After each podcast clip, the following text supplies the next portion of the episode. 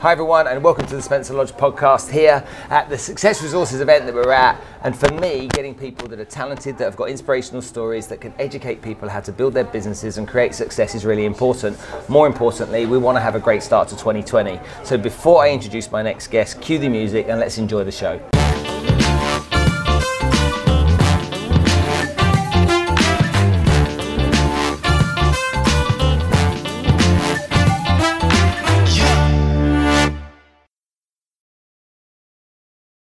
All right. So, Peng, nice to see you. Thank you very much for coming on the show. I appreciate you taking the time to talk to us. Yeah, thank you for having me. You've been to Dubai before?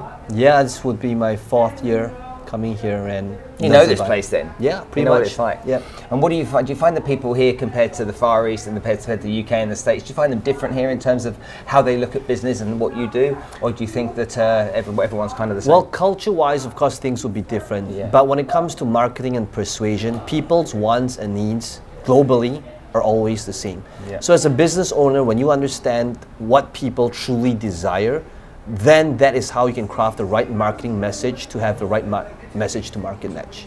I find that around the world that that there, there are differences culturally, but I find that most people want the same things. They Yep. kind of like they want to live in peace, they want to Right. enjoy their friends and their family, they want to become successful in their own way, depending on what they do.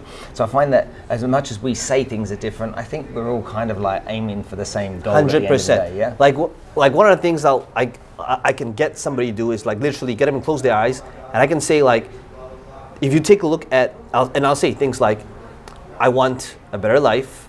I want to be able to take care of my family, my kids. I want to be able to have a degree of freedom. I want to be able to live life on my terms. I want to be able to take my family to nice restaurants. Um, and when I'm thinking about that in that process, I'm literally describing every single person out there, right? So if you can, whatever it is that person has, if you can link marketing messages based upon these different principles, that that's persuasion right there. But How, how do you, let's go into a bit of detail here. How do you help people make money? How do you help people create a career and a, and a future? What is exactly is it you do, nice and simply for me so that we don't confuse people? Right. So I have a five step process. Number one is really just identifying a market that you want to go into. And if you take a look at the opportunity we have right now, every single market, whether it is makeup, whether it is playing computer games, whether it's gardening, or serious markets like investing, real estate, social media, lead generation, that's a million dollar business right there. Somebody has made a million dollars selling slime online, right? So the right question to ask is if somebody else did it in that market, what did that person do that you didn't do? So that's number one, really identifying what target segment you want to serve. Mm-hmm. Then number two would be building a sales process around it. It's, it's not about having a website, it's about having a strategic set of pages to bring people through from the time they don't know who you are to the time they actually buy. And there's a proven sales process, whether it's to sell physical products, whether it's sell digital products, whether it's coaching, whether it's business business, it's a proven sales model, a proven business model for that target market. And number three is really about understanding how to promote a product. If you understand how to promote a product, whether it's your own product or somebody else's product, that is how you unlock and have leverage so that you're no longer trading time for money. When a business, a business becomes only when it becomes highly scalable when they're no longer selling their time. So one of the things that I do is I coach many either businesses that's selling services, entrepreneurs that's trading time for money, coaches, consultants to get out of the game of selling more time because let's face it, during the good times when you're having a ton of sales and leads, what's going to happen is that person that's in the service-based business is going to hate their life because literally they will have no life. Right? And and then number 4 mm-hmm. is really about understanding traffic could be direct response. How do you s- drive traffic so that for Yeah. every one dollar you spend, you get back two dollars in return, and building that brand, that following on social media by understanding that. I was going to bring up my phone somewhere, but the phone is the new TV, Yeah. right? Literally, the channels is the new. The, the, the apps are the new channels, and whether it's Facebook, YouTube, Instagram, Google, LinkedIn, understand that the conversation is already happening right now, and you just got to figure out where your audience is hanging out and enter the conversations that they're already having. And finally, number five is just really understanding automation. Understanding that the big picture of the game is about removing yourself from the business and by having the right processes and having the right systems in place. That, Okay, you master these five things, that's how you build, grow, and You scale make it business. sound so bloody simple. It's just like That's the framework. put it together. It's dead simple. Most people are intimidated by even the start of that journey, aren't they? Sure. Most people, it's kind of like, yeah, I want that outcome. I want that result that Peng's talking about, but that's kind of like, that's a lot. Yep. Is it really? I mean, you must have started the first time you started and gone, oh, okay, this is quite complicated, and kind of got over that hurdle. Is it purely mindset, or is it actually quite complicated? Look, mindset is never a sexy topic. Most people think that, you know, I don't have a mindset problem. People don't want to be told that either. It's it's but the truth is 80% of what we do is dictated by our belief, our attitude, which is really the mindset. Somebody and, and, and it's interesting you say this because my mom a decade ago she asked me, she said, why don't you just teach this to your cousins and your family members, which which I do, and sometimes she'll ask me like, why don't she just they don't they just go do them, you know? Why is it that other people, if online marketing was that easy, why don't they just go learn it and do it? Yeah. And I was telling my mom, I said, Mom, it doesn't work that way because even if somebody learns it, it doesn't mean that they'll go apply it and do it. And she said, That's not true. If, if there's something somebody wants and if they know how to do it, they'll go do it. And I said, Mom, that here's why it doesn't. And I was trying to think about why that's not true. And the best example I could explain to my mom is this I said, Mom, think about this way being fit and healthy is something everybody wants, right? There isn't a single person on earth that wants to be sick. Everybody wants to be fit and healthy. At the same time, everybody knows what the moves are. The moves, it is a two-step process. Eat right, exercise consistently. Yeah. Yeah. Don't tell me they don't know the, they know the moves and it's something they want. But why is it that probably 99% of people are not in their ideal body shape? It is because wanting something and knowing how to do it is not enough. Maybe it's not important enough. Maybe they don't have the accountability. Maybe they don't have the motivation. Maybe they don't have the attitude, the mindset, which is all under that 80% of the mindset. So, yes, a big majority of it all, the equation is the mindset. But with that said, of course, it needs to be backed up with the right tools, the right strategies, and the right moves. Now, you've built a, a hugely successful business out of doing all of this. You've travelled all over the world and inspired many people. What inspires you? What gets you out of bed every day? Well, a lot of different things. Number one would be receiving a very simple message from somebody saying, like, you know what, this post that you just made on Instagram or Facebook made my day. In fact, we've had somebody that actually said, you know what, I was thinking about ending my life, and literally this one thing changed the way I looked at things. Um, just little things like that, and of course, like th- it could be like the different things that makes me feel fulfilled. And of course, you know, I think that in many ways, a lot of things that I do today is really driven by the need and the want to make my parents proud. Um, that's been a huge factor in my life. I really believe that in many ways I won the genetic lottery. Um, we didn't necessarily have a lot of money back then, uh, but my father, the way he worked on the farm for 13 years, two jobs, I believe that they did everything that they could in their power to give me a good life. And it is my duty and my responsibility, and I'm always thinking about that to make sure now I'm able to do the same for them. But you, you, you genuinely must make them very proud already with what Of you've course, achieved. I mean, yes. you're only a young guy. How old are you? Well, not that young, 35, but yeah, you're a young guy, yeah. but for me, you are. But you must have made them really proud already. When is, it, when is enough? it will never be enough. And I think that if we can have the wisdom to know that it will never be enough, that's different. And and and there, because the truth is, success, significance, contribution, fulfillment. There's always the next level to that. And if we can have the wisdom to and be okay with the fact that we're never, it's never going to be enough, that is when it'll be enough. Hmm. Interesting that you say that. So I know you're a big Iron Man fan.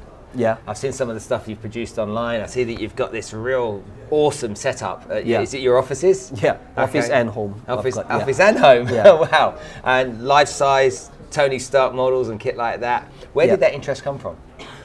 Um, I think that it was really from seeing myself in how Tony was like, his brilliance, his attitude, his ego, and how I saw in many ways what he was doing. Uh, it inspired me. And I think that what I'm doing today, when people look at what I'm doing, people don't see that I really was this nerd and I would even say a loser for a huge part of my life. I was this like really scrawny kid, like borderline borderline anorexic, skin and bones. I weighed like 40, 40 kg, 45 kg in high school. So I was like just skin and bones, um, lacked the confidence. Um, and who I am today is a totally different person. And that transformation, whenever I see like Tony, and what he did, his transformation and who he became, um, that was very inspiring for me. That's really where you got it from. Yeah. And so, do you think you have a responsibility now in your community that, that you speak to online to to help inspire other people to make the right choices and make the right decisions? You see that as a responsibility you have. I wouldn't say it's a responsibility because that, that's a heavy word, but I do feel that there's this need for contribution because there was a point in time when I was selling all these different products in the gaming and dating space, and when somebody paid me for that product at $37, the money was good, but I still felt like there was an ingredient that was missing. And doing this gives me that sense of fulfillment, that sense of meaning and purpose. Because money, up to a certain point, like it really doesn't do anything after that. Mm-hmm. You know, like you're gonna stay in a hotel and it's still gonna be one bed. You're still gonna drive one main car, stay in like, and after that, then what? You know, yeah. And do you think that uh, you're from Malaysia originally? Yeah. Yeah. Okay. Do you live in KL or Singapore? KL. You live in KL. Yeah. And so when you think of that that country and that KL in particular, I've watched it. You know, I was there first in 1993. So my office was in a place called Menara Haw Par, which is near the Shangri-La Hotel, if you can remember where that is. And so that that city was like a big town back in 1993, and it's really exploded over the years, hasn't mm-hmm. You know, Petronas Towers and whatnot. You see this massive growth in population. There, there's a real kind of entrepreneurial aspect to that, if you compare it to, to me, when I used to compare it to places like Bangkok and stuff, it seemed to be that the, the Malaysians have this kind of this drive to succeed. Do you think that's part of the DNA of people from a city that's growing as quickly as KL? I wouldn't categorize the DNA to a certain country or nationality. And, and, um, well, in many cases that, that could be true, but I really believe that it really comes down to environment, upbringing, and ultimately the burning desire that a person has. That's going to be a much bigger influence than you know a certain country. Did you go to university? Yeah. Okay. I didn't go to university and uh, left school when i was 16 years old but my daughters who are 17 and 20 now my eldest is now at university when when we hear it from the likes of Gary Vee and other people out there, they talk very often about if you want to be an entrepreneur, then maybe university isn't isn't the right thing to do. It's it's broken. It what, is what broken. Are, what are your feelings on it? Well, I went to Warwick University in the UK. It was paid for by the government, but because of a lot of parties and good times in university, I nearly failed. Um, and I literally did not learn anything in university it was a good life experience in terms of, and I'm sure it has got some role in society. But literally, the reason why the system is broken, here's why. Okay, sometimes people look at me and they say, look at my line of work, and if they don't understand, they'll say, Peng Joon, are you teaching get rich quick? And sometimes I and I feel that that question is actually a trick question because I don't I, I honestly do not know how to answer that question. Like I'm thinking, well, for one, it's not get rich slow. And it's like society has made it, think about this, that it is okay to go through this factory assembly line called school and pay six figures and be in debt to get that piece of paper and to work your next 10, 20 years to pay off that student loan before you even really get started. Mm-hmm. And that is accepted as normal and okay. But to invest a thousand, five thousand, ten thousand in specialized knowledge, education, whatever it might be, whether it's real estate, investing, social media, oh, that's get rich quick.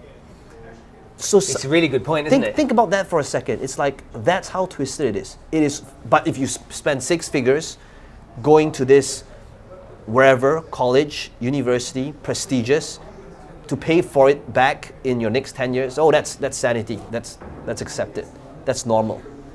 You know? It's a very, it's a very important point. Yeah. So should I pull my daughter out of university now then? Well, you know, it has its role, but as long as we understand that that is not what creates entrepreneurs, then fine. Because entrepreneurship is not for everyone.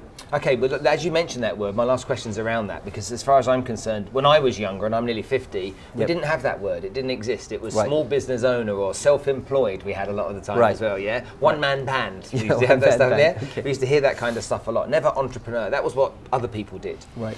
There's a lot of people that I think would like to be entrepreneurs, but I think that, that it's not for everybody. Yes. And self awareness will help you understand that. Yep. But it doesn't stop a lot of people going down that, that kind of path of re- and, and then realizing, much to their dissatisfaction, that it's not for them. Yep. How do you feel about that kind of stuff? It's true. So the the safest practical way is that middle ground, and the middle ground is to develop a high income skill set. Because let's, let's face it, nine to five transitioning to full time entrepreneur, that is scary. And the truth is, there are risks involved, and other people like your family would be paying the price if you fail. So the middle ground would be to develop a high income skill set that is necessary where entrepreneurs, business owners would pay you big money for if you can help them generate a certain result. So, case in point would be things like running and getting social media leads for a business owner. So, for example, Facebook, Instagram ads. Okay, the middle ground would be to develop to develop this skill set, because if you could get, for example, leads for chiropractors, gym owners, doctors, plastic surgeons, right? All these people, guess what? They're horrible at Facebook ads. And if you could help a plastic surgeon, I don't know, so like let's say they're doing like, I don't know, typical nose job, I don't know, let's say it's five grand, right? If you could help this plastic surgeon get five extra walk ins, that would be an extra $25,000, right? And that's you doing a horrible job. Do you think that that business owner, that plastic surgeon would pay you, say, 2000 or 5000 because you helped this other person generate an extra $25,000 in revenue, right? That's what I'm talking about. So it doesn't necessarily have to be just, oh, I'm gonna have to, you know, dive head first to become an entrepreneur. But the middle ground would be to develop It's, this it's, like dipping your toes set. in the water Yeah. type of thing. Yeah, Yeah. have a go at it, and, And then, then- don't, don't sacrifice everything right now. Correct. Yeah. And that's that's the practical side. that's what you can teach people to do, can't you? Yeah, yeah. Un- understand that when it comes to building a sales process, when it comes to driving leads and ads and building a following, these are things that you could do for yourself or apply it for another business owner, another entrepreneur, where they will pay you a lot of money for it because you're actually helping them make money. I really appreciate you taking time to talk to us. I know there's Yeah. other people you've got to talk to today, but for now, Peng, appreciate your time. Thank you so much. Thank you.